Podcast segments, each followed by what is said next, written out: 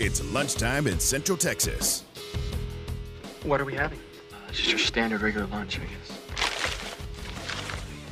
Milk, P B and J with the crusts cut off. Well, Brian, this is a very nutritious lunch. All the food groups are represented. Did your mom marry Mister Rogers? Uh, no, Mister Johnson. Huh. Time for the press box.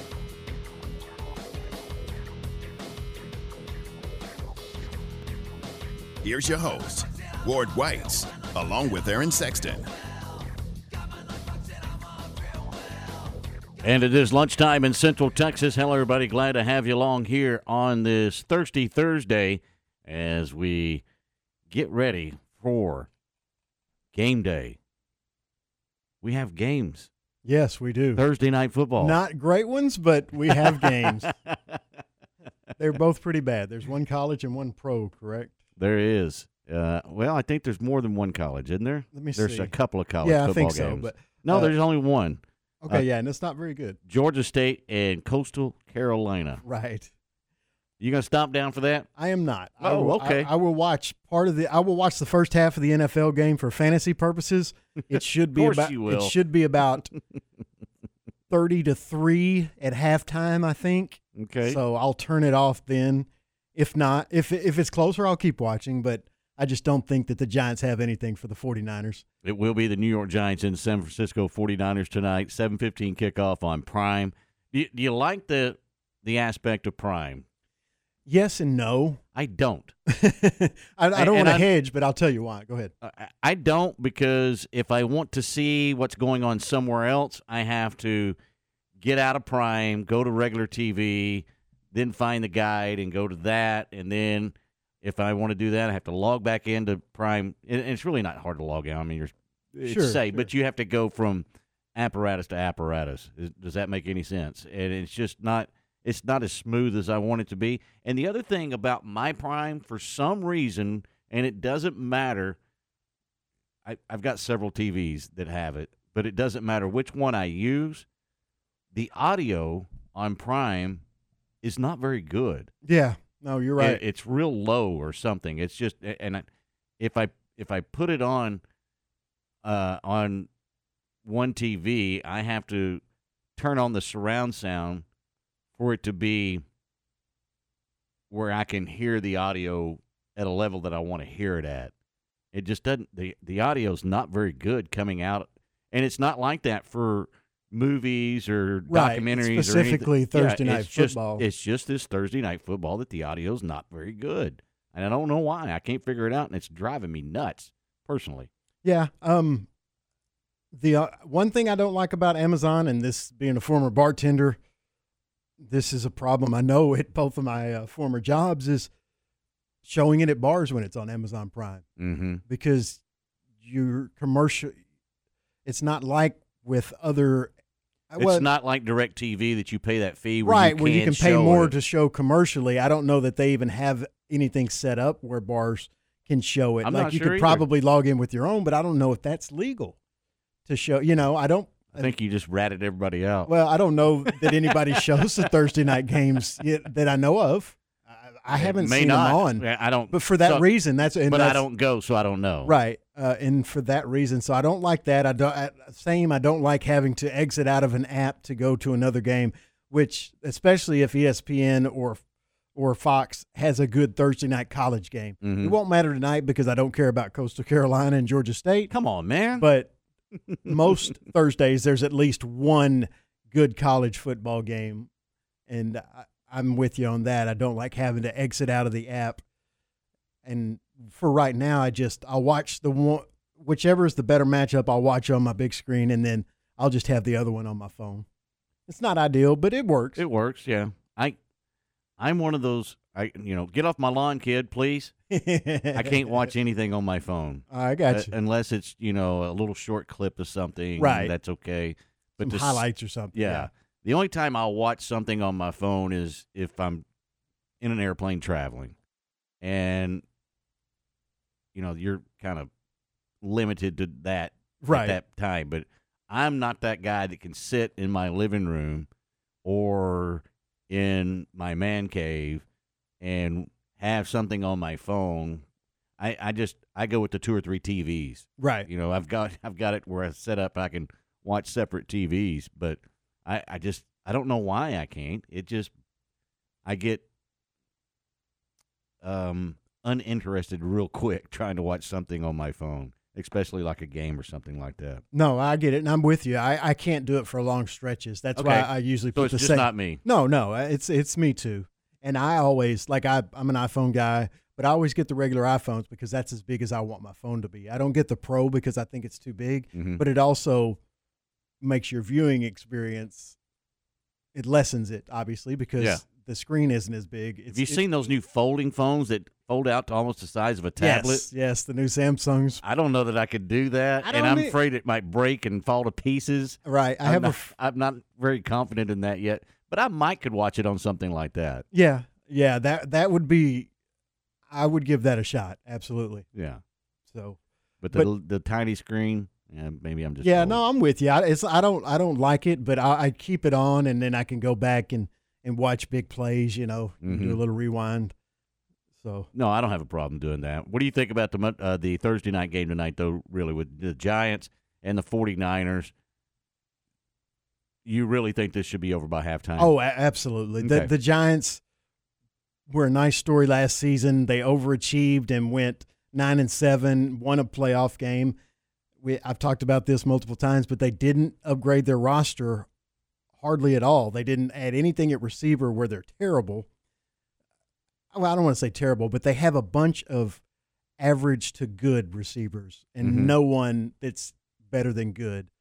They did add Aaron, Darren Waller, who is a, a top five tight end in the league, but that's it. And if you can, and you can obviously take Darren Waller away, which the, both the Cowboys and the uh, Cardinals both have done. Mm-hmm. And you see that the Giants offense struggles.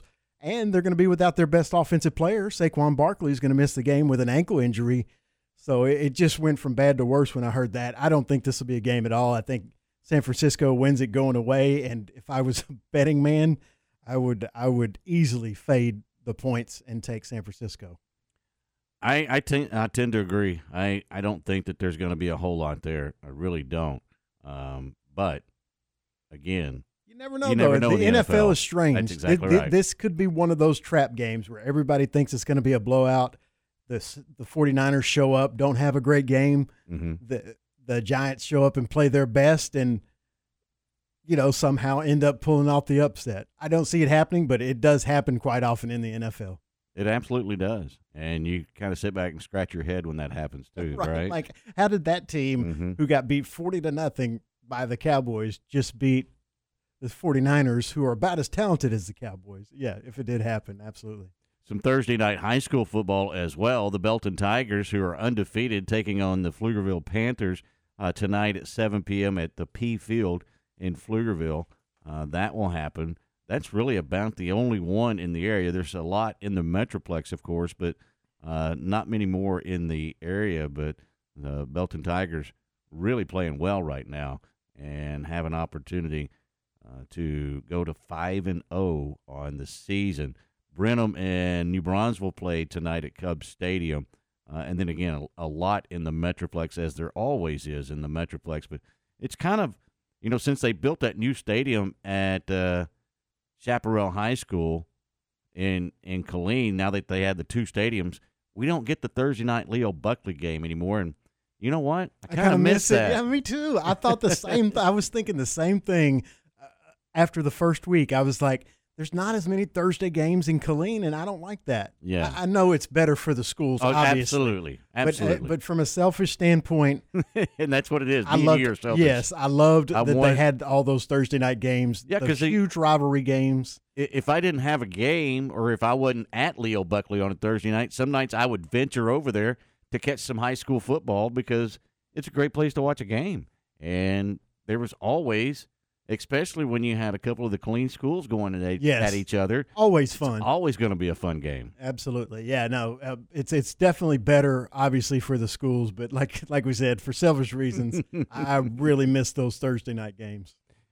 The N F L this weekend has some really good games, and it also has some really good controversy. We touched on it a little bit, but boy, I I don't know that Justin Fields coming out and saying what he said is, is such a great idea.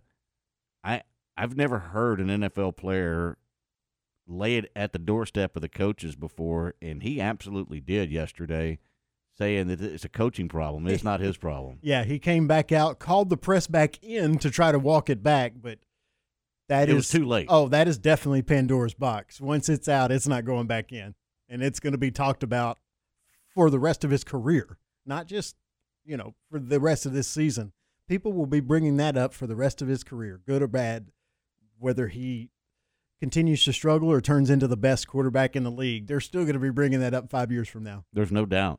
They also, at the um, Bears organization, defensive coordinator has Alan Williams has resigned uh, as of yesterday, and also the F B I paid a little visit. So, man, there is there's some turmoil going on for the, the Chicago Bears right now, and I I don't know. I'm asking you: is it in a tailspin right now for the Bears? With everything that's going on, oh, you absolutely. have the F B I coming in. Absolutely. You have your quarterback calling out coaches. Yeah. I mean, it's yeah. You just lost your defensive coordinator. He just stepped away for you know he said for personal and health reasons. There's been other reports of other things, but nothing's well, been kind of verified yet. Yeah, but the F B I goes to his house. Right. I mean, I get it. Yeah, there's something me, going on that, that we would don't give me know. Health I think problems too. Sure. Yeah, that's that, that that that entire franchise. I didn't like the hiring of Eberflus. This is an offensive league, and they went defense, and they went defense when you have a young quarterback that needs to be developed. I think that I think that they would have been much better served hiring an offensive guy and letting him bring in a top defensive guy to mm-hmm. run the defense, because even though Eberflus is a defensive guy, their defense is terrible.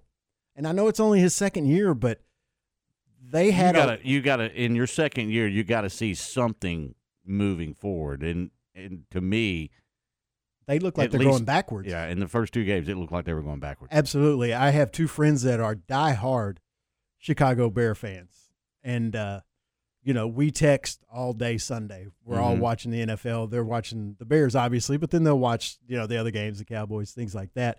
And uh, man, they have just had some really heated arguments about whether Justin Fields is going to be the guy or not, and they are definitely of the same mindset that that they have taken a big step back, and so is Justin Fields, because at the end of last year, he looked like he was going to be the next superstar quarterback. Then in the offseason, they trade for D J Moore, which when you give a young, up-and-coming quarterback a number one receiver, we, we've seen that work out really well, actually fantastically well, more than a couple of times in the last few years. When Josh Allen got Stephon Diggs, he made a huge jump. Mm-hmm. When Jalen Hurts got A J. Brown, he made a huge jump. And everyone pretty much assumed that Justin Fields would do the same thing. He still could, but through the first two games, he has really looked bad.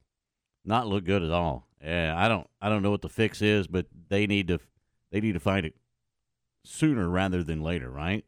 Absolutely. Because in the N F L, it can get away from you very, very rapidly. Well, if they get to a certain point where he's still playing bad, they may think, you know, we don't pick up his fifth-year option. We'll go ahead and say this season is a bust, and uh, we'll get a high draft pick and take one of those quarterbacks and start over. I just don't like it when teams tank. I don't either.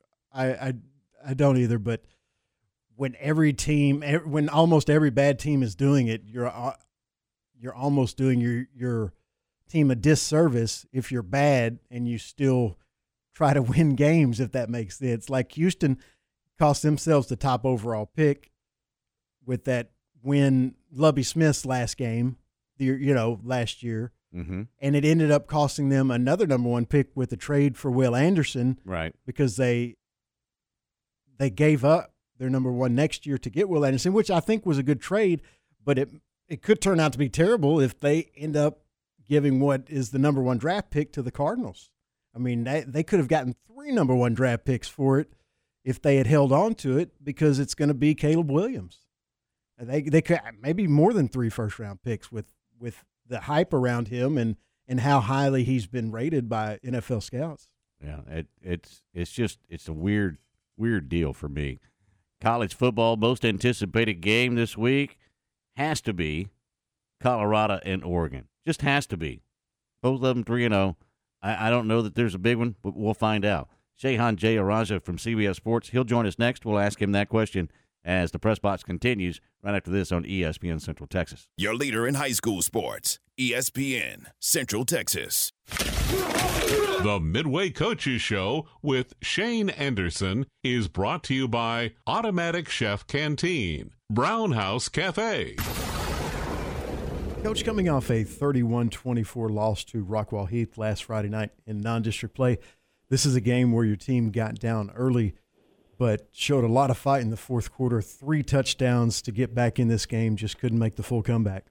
Yeah, you know, just kind of ran out of time, uh, but we, we did. We started really, really flat, started really, really slow, especially on the offensive side of the ball, and uh, really didn't play real well all night, which was, you know, kind of a setback for us. I thought we'd been playing good enough offensively to win, and defensively we're trying to figure things out. They kind of the script kind of flipped on us Friday night, but, uh, you know, we'll be better for it, and uh, got that non-district schedule behind us now, and it's uh, time to focus on district and, and finding a way to get in the playoffs. And that does start this week. You're at Hutto for your first district game. Offensively for them, they've got Will Hammond, who's committed to Texas Tech at quarterback, and they have put up a lot of points early in the season. Absolutely. Will's a really, really good player, uh, probably one of the top quarterbacks in the state of Texas, if not the top quarterback, and, uh, you know, just on stats alone. And so, you know, he's uh, he's a good player. We're going to have to figure out a way to, to contain him, slow him down. I don't know that you stop him, but, uh, you know, slowing him down uh, – You know, they came out came out of the gates hot against uh, San Marcos and Liberty Hill, scoring a ton of points. And in the last few weeks, uh, been been slowed down a little bit. So we got some good tape and some some ways that people have slowed him down, and we'll try to reciprocate that and see if we can uh, get there Friday night and slow him down and score more points than they do. What about defensively for them? You know, they're uh, they're young. Uh, you know, last year they were senior heavy. Um, you know, played a bunch of seniors uh, with the exception of Coach Compton's son. He was, I think he was the only underclassman on the defense. So they got they got a lot of young guys on defense this year, and they've struggled giving up some points. And so, you know, obviously we you know we need to take advantage of that. But uh, it'll be a good football game, kind of mirror images each other. Not neither one of us are oversized on the offensive or defensive line. You know, kind of undersized, and both of us have a really good quarterback, and both of us have scored some points and given up some points. And so it's going to be who makes the fewest mistakes, and probably uh, may come down to who has the ball last Friday night. E S P N Central Texas. Locally owned and operated, Automatic Chef is Central Texas' premier break room vending service provider. For over fifty years, Central Texas companies have relied on Automatic Chef for all their break room supplies. They offer micro markets, office coffee and tea service, breakfast, lunch, and dinner products, touchless vending, cashless payments, and innovative technology. Let Automatic Chef design a break room that fits your needs. sixty-nine hundred Imperial Drive in Waco and at automatic chef canteen dot com. Brown House Cafe is local, homegrown Southern cooking, like going home to Grandma's house, serving breakfast, lunch, and dinner with breakfast being served all day. Dishes like homemade biscuits and gravies, pancakes, French toast, or build your own omelet. And don't forget about lunch and dinner, chicken fried steak, build your own burger, grilled Atlantic salmon, and daily specials, plus homemade pies daily. Open seven days a week, eight a.m. to eight p.m., Brown House Cafe in Woodway. Check them out at brown house cafe dot com. Security Bank of Texas proudly brings together the best of tradition and business partnership. Their dedicated team of professionals takes the time to understand your needs so they can deliver the banking experience you deserve. Whether it's personal banking, business banking, or something in between, they've got you covered. As a bank rooted in tradition, they're proud to serve the communities of Bell, Bosque, Coryell, and McLennan counties. Experience banking as it should be. Stop by today and discover the difference with Security Bank of Texas. F D I C insured and equal housing lender. You're listening to E S P N Central Texas, live from the Allen Samuel Studios. Attention coaches and parents. Just like you prioritize proper nutrition and conditioning for your kids on game day, remember their dental health too. Stonewood Dental is your mouth's defensive coordinator, preventing toothaches and injuries that could bench them for the season. Their winning playbook, biannual checkups for cleanings and proactive oral health strategies. Stonewood Dental has you covered on and off the field. Call Stonewood Dental for a winning smile. Don't compromise. Get the treatment you deserve. Rise and dine with a Fiesta Brunch at La Fiesta every Saturday morning. Come enjoy family recipes made from scratch, like huevos rancheros, breakfast enchiladas, chicken and waffles, or on the lighter side, avocado toast. And don't forget to try their Mexican coffee, fresh squeezed orange juice, or even a peach Bellini. It's a Fiesta Brunch. La Fiesta, located off Franklin Avenue in Waco. La Fiesta, where passion is our most important ingredient.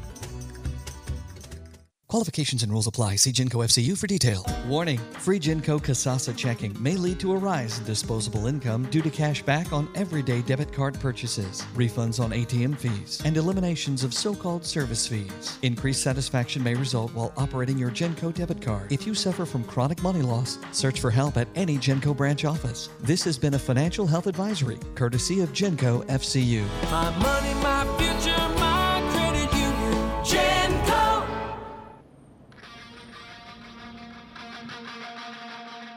Time to talk college athletics with Shehan Jayaraja from C B S Sports dot com on E S P N Central Texas. And welcome back to the press box here on E S P N. Ward Wines and Aaron Sexton along with you. Nick Saban on E S P N right now. That's always intriguing. Pretty cluttered desk there. Yes. Yeah, that was the first thing we you stuff noticed. All over his desk. Not a neat freak. Joining us now, as promised, from C B S Sports is Shehan Jayaraja. Shehan, thanks for the time today. How are you doing today, man? I'm doing great. I'll tell you what, one of the funniest parts about the pandemic has been going in and having people do their, like, home hits and seeing, man, they really keep their place a mess, don't they?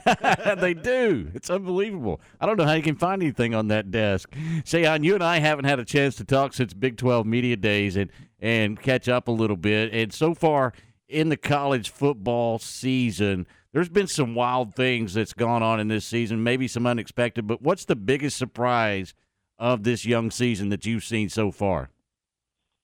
Yeah, I mean, it's it's been crazy so far. I think that's fair to say. Obviously, you have to mention the Colorado stuff. I mean, we, we can talk about the off-field stuff, but starting three and oh, just it, purely on the field, is a pretty unbelievable start for that team. They obviously had to play two Power five teams, including T C U on the road, and I, I've been very impressed with what they've been able to do so far, so that's a huge one.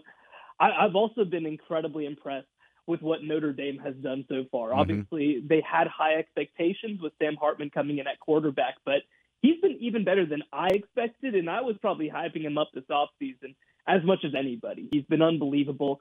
Obviously, sets up a big-time matchup this upcoming weekend uh, against Ohio State. And on the flip side of it, I mean, what has happened to Alabama? I was lower on them coming into the year than most. I had them closer to ten in my preseason rankings than I did in the top three like they started, but they haven't looked like a top twenty-five team so far this season. And certainly uh, it's going to be another good test for them against Ole Miss to sort of see where exactly they stand, especially with Jalen Milroe in the lineup. But certainly this is not the Alabama that we are used to seeing. And frankly, you probably have to go back to two thousand seven to find the last time that an Alabama team ever looked like this. Yeah, I was going to ask you, when was the last time you've seen Alabama out of the top ten? Yeah, I, I mean, so the last time that I, I believe they might have had a moment where they were out of the top ten in twenty nineteen after losing okay. uh, their second game. But the last time that they were as low as thirteen, you have to go all the way back to September of twenty fifteen. Wow. Now, the thing I'll mention is that when I say September twenty fifteen, that team ended up winning the national championship. So don't count them out too soon. But it has been a very long time. When you look at what this season has brought us, and, and let's go to Colorado because you mentioned them first, and I think that that is the biggest story in college football right now, what Deion has been able to do. It's really no surprise that this team has been able to put it together because, look, Deion is Deion, and he's been a winner everywhere he's been. But to turn over a roster like that and get off to a three and oh start is pretty incredible, isn't it? It is. And, uh, again, look, we can have the conversation about sunglasses and all, all this other stuff, but I but think that's just Deion. Doing, that's just Deion, and I, I think that you have to look at what uh, the way that it's translated on the football field. Because look, he hired two great coordinators. Uh, when you talk about Sean Lewis on offense and Charles Kelly on defense, and, and I want to be clear, this team has flaws. Some of the stuff that we thought were going to be issues have been issues. They ranked bottom five nationally in rushing yards per game. Mm-hmm. They've struggled against the run. I mean, they are not firm in the trenches right this second, but they've been so well coached that it hasn't mattered that much. They've been able to take the game to the outside. They've been able to use the short passing game to compensate for some of those rushing issues. Obviously, Dylan Edwards, a true freshman running back from Derby, Kansas, uh, has been able to really do a lot of damage as a receiver, even though obviously they haven't been able to run block at an elite level to this point. So, look, I, I've said it all year. I, I said it after the T C U game. This looks like a team that looks like a six or seven win team to me, and, and I mean that with the biggest compliment in the world. This is not a team that's won six games since, I believe, twenty sixteen. I, I mean, it is an unbelievable turnaround after one and eleven. And if they were to get to a bowl game, ju- just a bowl game, I think that Deion Sanders deserves to be coach of the year. I, I mean, he is. I, I think what he has done has been unbelievably impressive. Obviously, they're going to be tested this upcoming weekend going against Oregon. That's a different type of team than they've played so far. But frankly, you know, nothing that happens this weekend can really deter me from the fact that Colorado's been uh, one of the biggest stories in college football, and, and deservedly so. Shehan, do you think there is college football coaches out there that are kind of turning their head a little bit and going, wait a minute, m- maybe this is a good blueprint?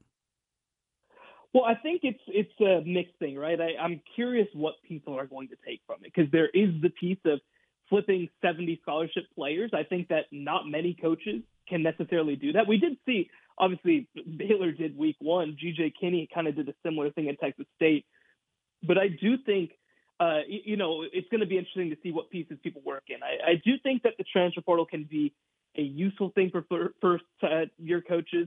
I don't think it's going to be as successful when you're not bringing in Shedeur Sanders and Travis Hunter necessarily. So mm-hmm. I, I caution uh, teams and programs from that.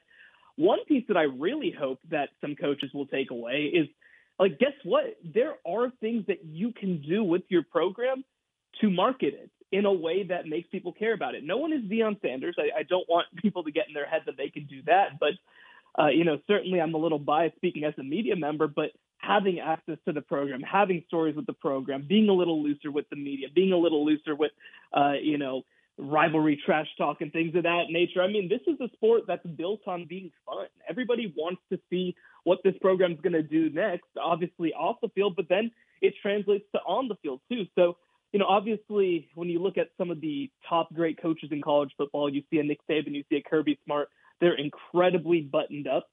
But I'll tell you what, if you're not Alabama or Georgia, there, to me, is, is little excuse to not open up your program and have fun with it and, and embrace some of the culture side uh, of college football as well. And, you know, so it'll be interesting to see if other coaches and other programs ultimately try to do the same.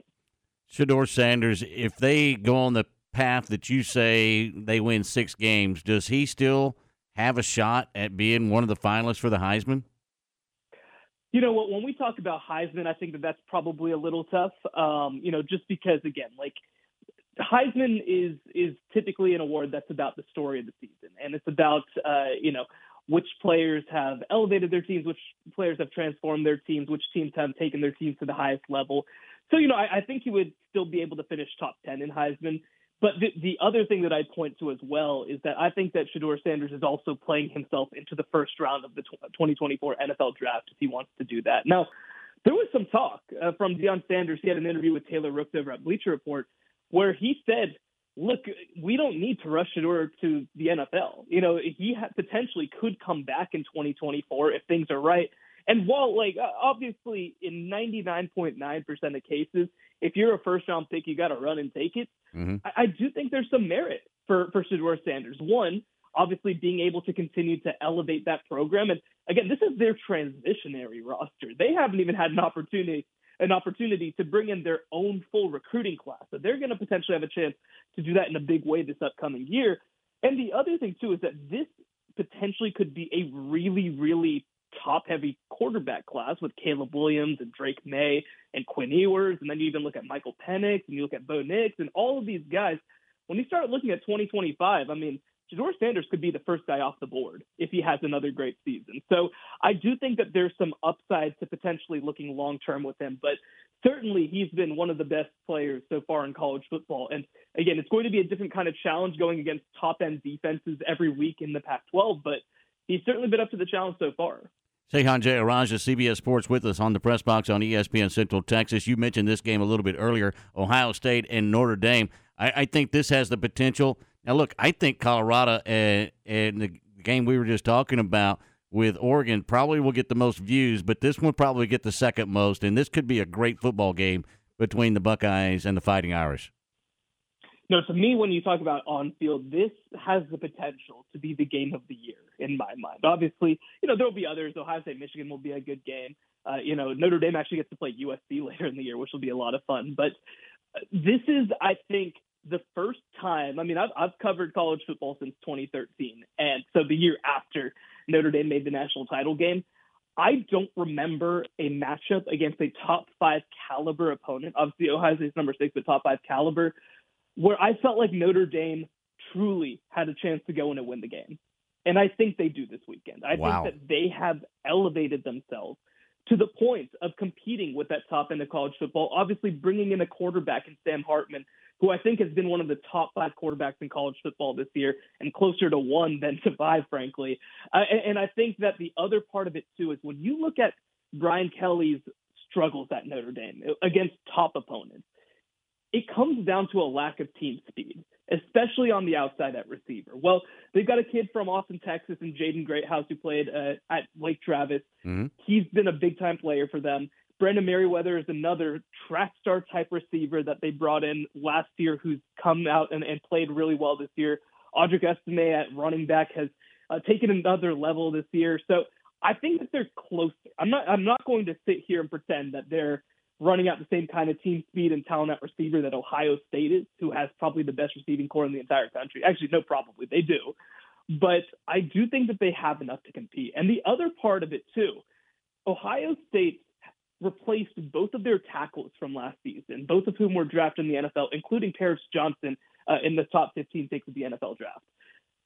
They haven't replaced them at an elite level to this point. We saw some issues when they played even against Indiana, and they're going to have to deal with those issues with a freshman starting quarterback too, or a redshirt sophomore, I believe he is, in Kyle McCord.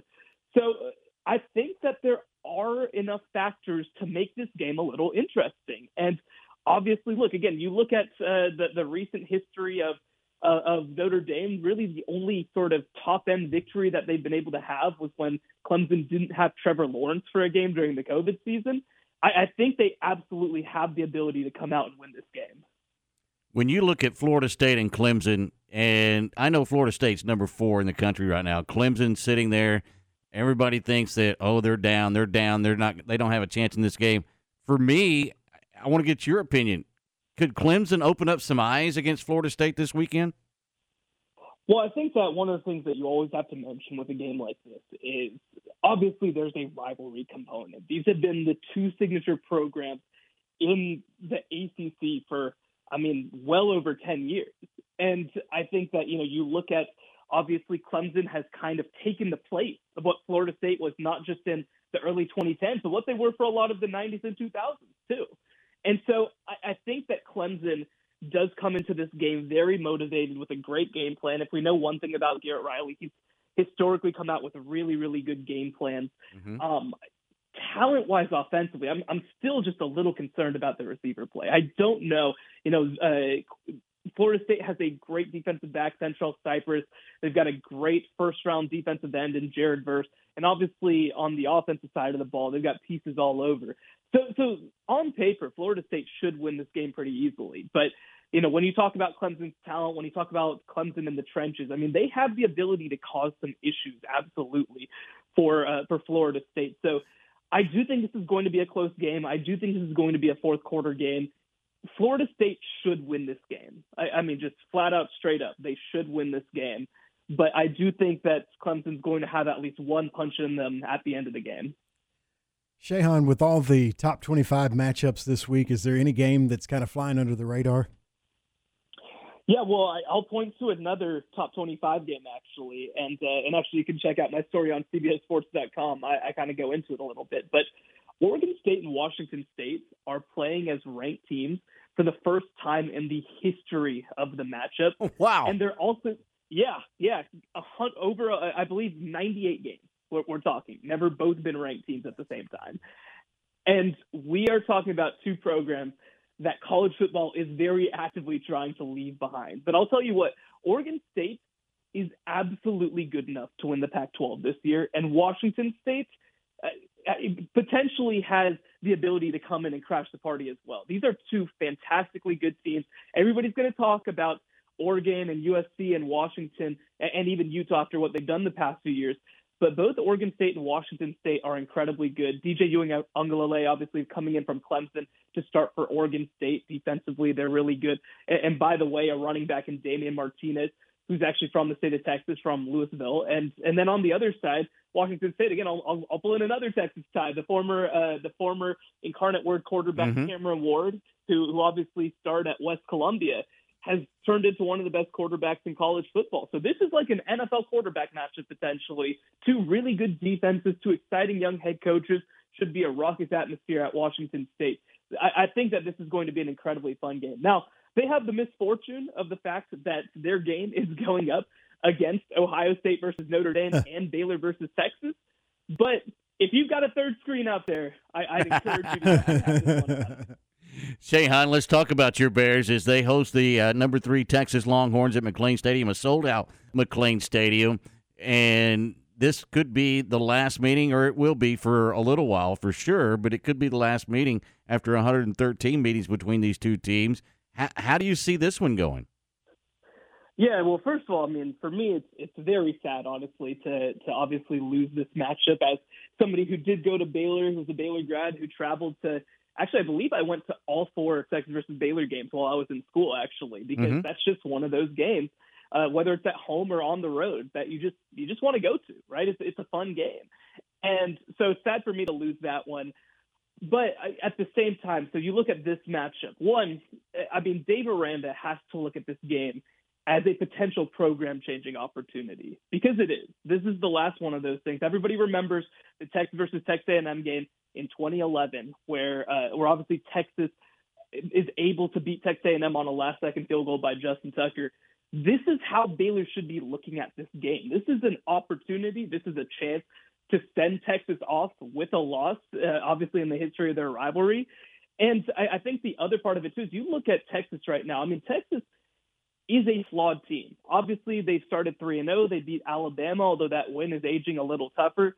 Their other two games against Rice and Wyoming were not incredibly uh, impressive. And so if you're Baylor, I, I mean, look, I, I don't love the fact that Blake Shapin's going to be out in this game. I don't know if Toy Robertson is ready for the moment. But this is an opportunity. I think that Baylor has the ability to cause Texas some issues, especially uh, you know, down the field. They've been pretty good against the pass so far this year outside of that Texas State game. Mm-hmm. And I think that offensively, you know, look, obviously last week was so much about just repping wide zone, trying to get those running backs ready.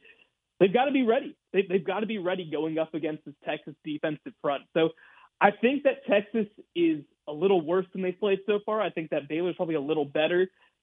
I don't know if Baylor's good enough to win this game, especially with Blake Shapen out of the lineup. But I do think it's going to be close getting, going into the fourth quarter.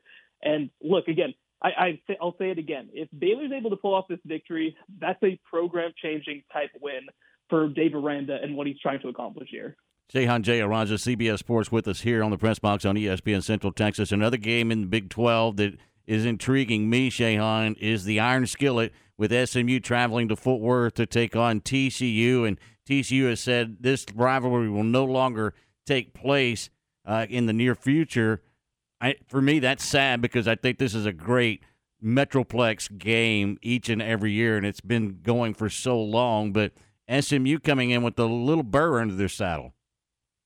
No, absolutely. And uh, it's not lost on me that T C U opted to stop playing this game right as they started losing a couple of these games, right? Mm-hmm. So I, I think that that certainly when you look at S M U, I mean, I, I'm not going to compare it to obviously this Baylor-Texas game in terms of magnitude, but it's high. Th- this is obviously the last time that S M U is going to be sitting here as a member of a group of five conference.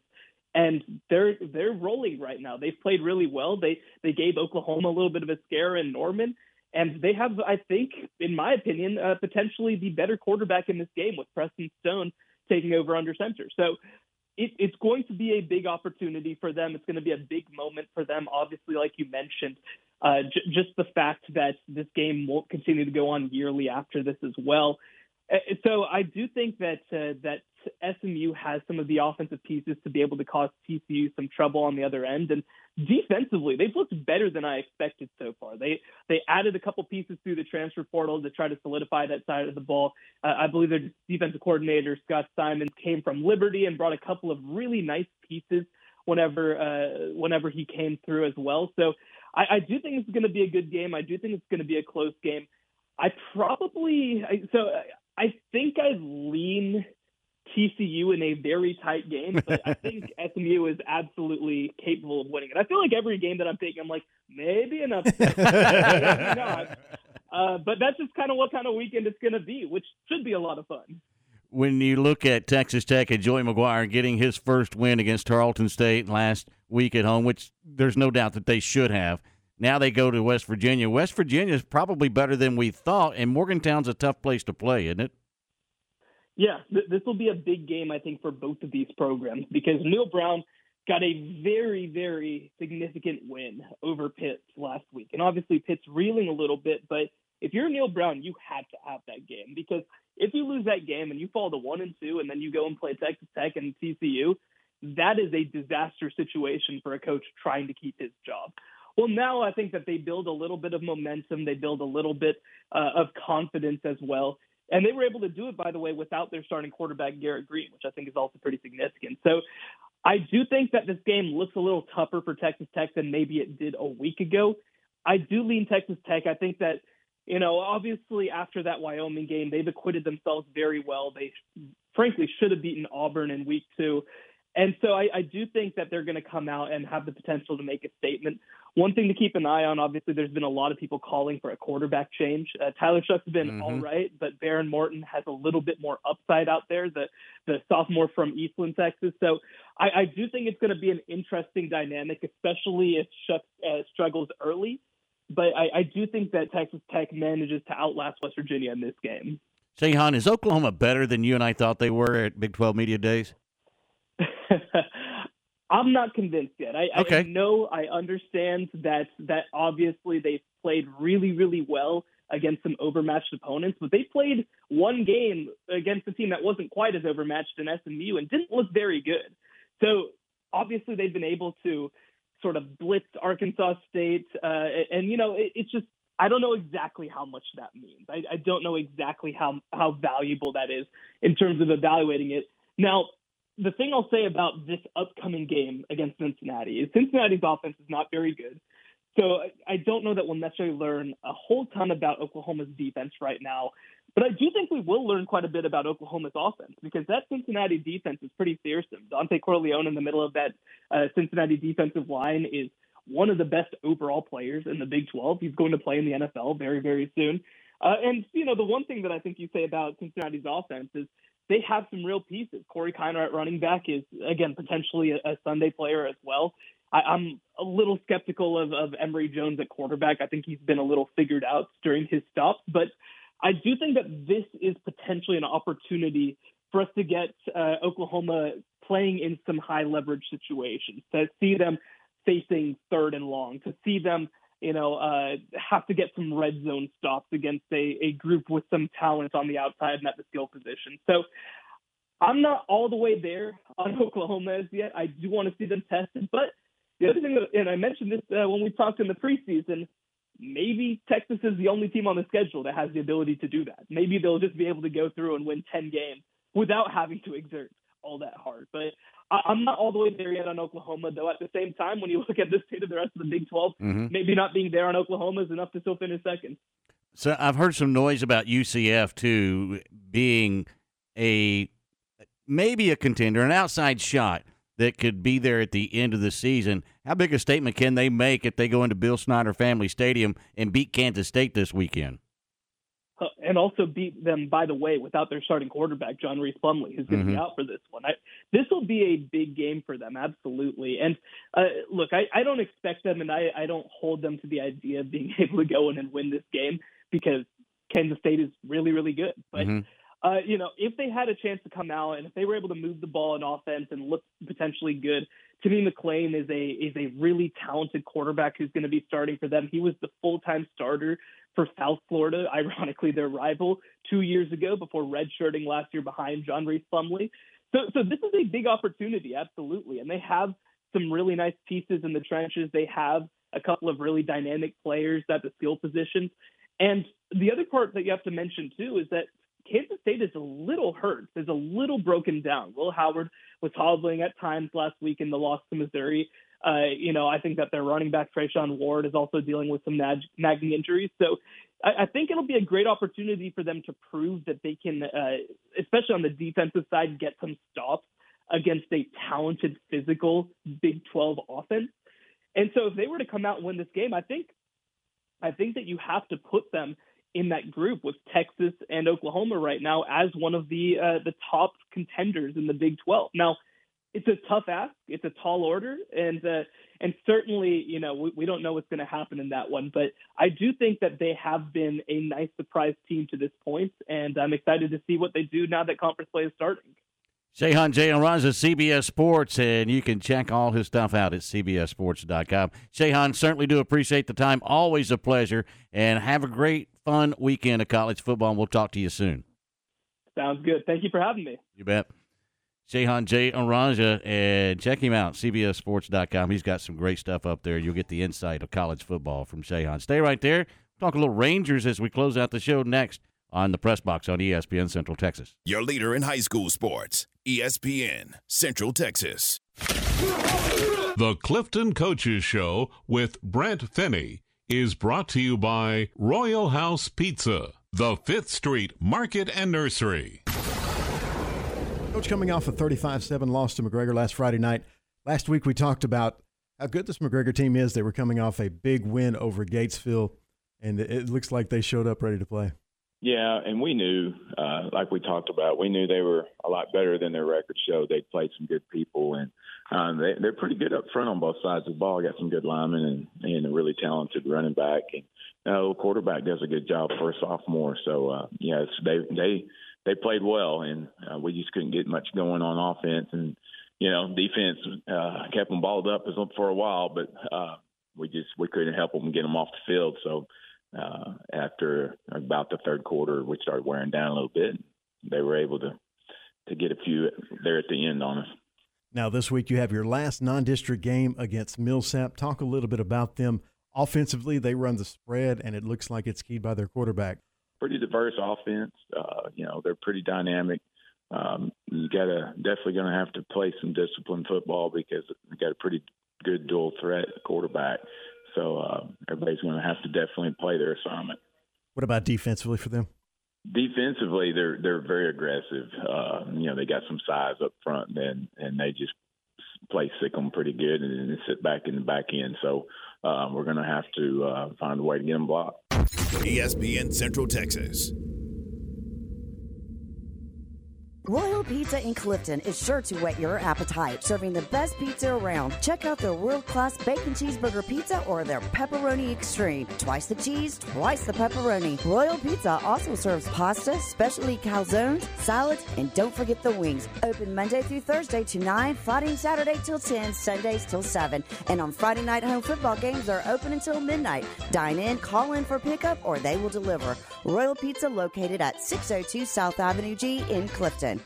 Established in two thousand seven and independently owned, Alliance Bank Central Texas is committed to helping families and businesses meet their financial goals. From their tellers to their board of directors, they know the importance of superior service and competitive products. Customers have confidence knowing that their financial business is in good hands. Alliance Bank Central Texas, with two Waco locations, also in Temple and Georgetown, and at alliance bank texas dot com.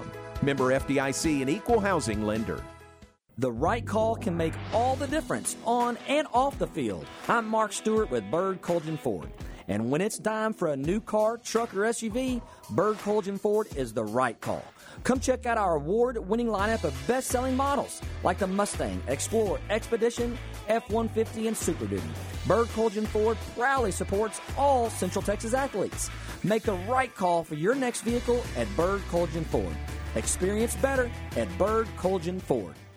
Is buying a home on your wish list? Whether you are looking for your first home or your next home, an educated home buyer is the best home buyer. NeighborWorks Waco free home buyer education workshop walks you through the home buying process and answers your questions about everything from money management, understanding credit, obtaining a mortgage loan, and shopping for a home to protecting your investment. NeighborWorks Waco has assisted over thirty-two hundred families in achieving their dreams of home ownership. Visit us at n w dash waco dot org and let us help you make home ownership a reality. You're listening to E S P N Central Texas, live from the Allen Samuel Studios.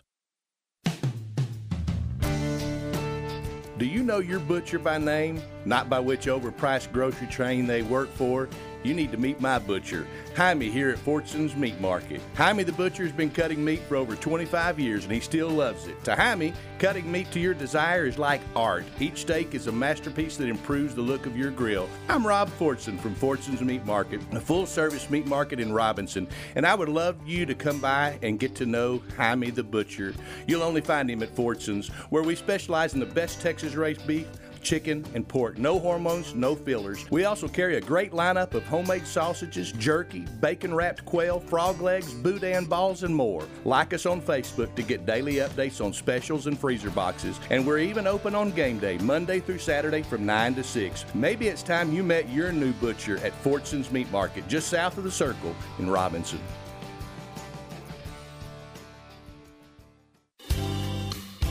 In business since the nineteen forties, Alamo Steel of Waco delivers over thirty thousand tons of steel nationwide every year. And now they're looking to grow their team. They're hiring fitters, welders, machine operators for both day and evening shifts, and an evening shift supervisor. Evening shift only works four days a week, Monday through Thursday. Also, one dollar differential pay offered for evening shift. After ninety days of full-time employment, Alamo Steel offers P T O and a comprehensive benefits plan including medical, dental, vision, short and long-term disability, life insurance, four oh one k, and more.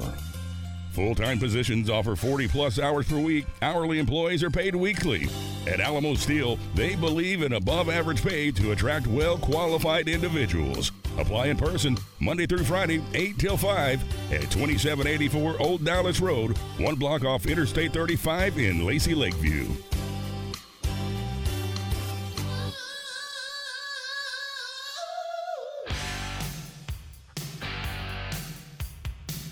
And welcome back to the Press Box here on E S P N Central Texas. Here on this Thirsty Thursday, Texas Rangers get a big afternoon win yesterday over the Red Sox.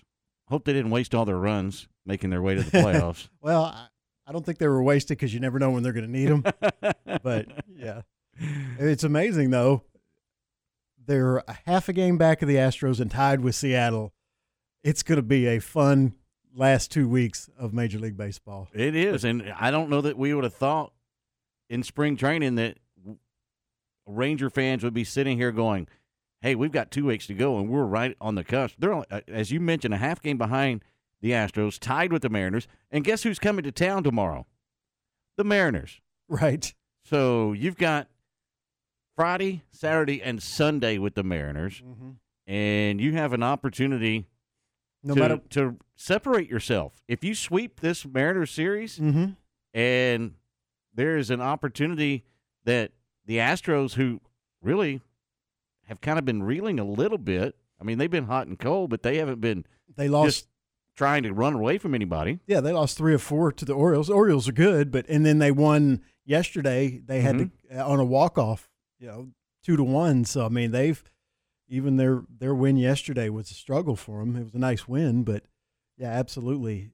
But even if the Astros win out, all the Rangers have to do is win these two series against Seattle probably. Well, they got, have they have L A sandwiched in between there. They're going to have go. to do something there too. But if you can win these two series against Seattle, you're at least going to get that last wild card spot. Probably so, yeah. You, you, you put yourself in a position where you can play postseason baseball. And – That's three, all. three this weekend at at the uh, ballpark, and if you want to go to regular season baseball, you got till Sunday. This is the last series because they ended the season on the road with a seven-game road trip, as they'll have three with Los Angeles and four against Seattle coming up to end the season uh, next Sunday. So just a week away from finding out where this team is going to be. But this is a huge, huge series this weekend. Yeah, and I just hope it's it's the it's the team that showed up against the Blue Jays and not the team that showed up against Cleveland. But you don't know, so you got to tune in and find out. And the first inning tells you nothing because uh, against the Red Sox yesterday, Adam Duvall hits a three-run home run in the first inning. I quit mm-hmm. watching. I'm like, nope, not doing this to myself. And they score fifteen runs and win anyway.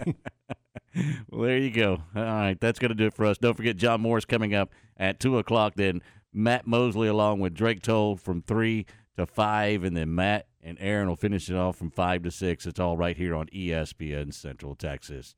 For Aaron Sexton, I'm Ward Whites. Until next time, so long, everybody. Sunday afternoon, it's your Cowboys and the Arizona Cardinals live from State Farm Stadium on this Dallas Cowboys radio network station.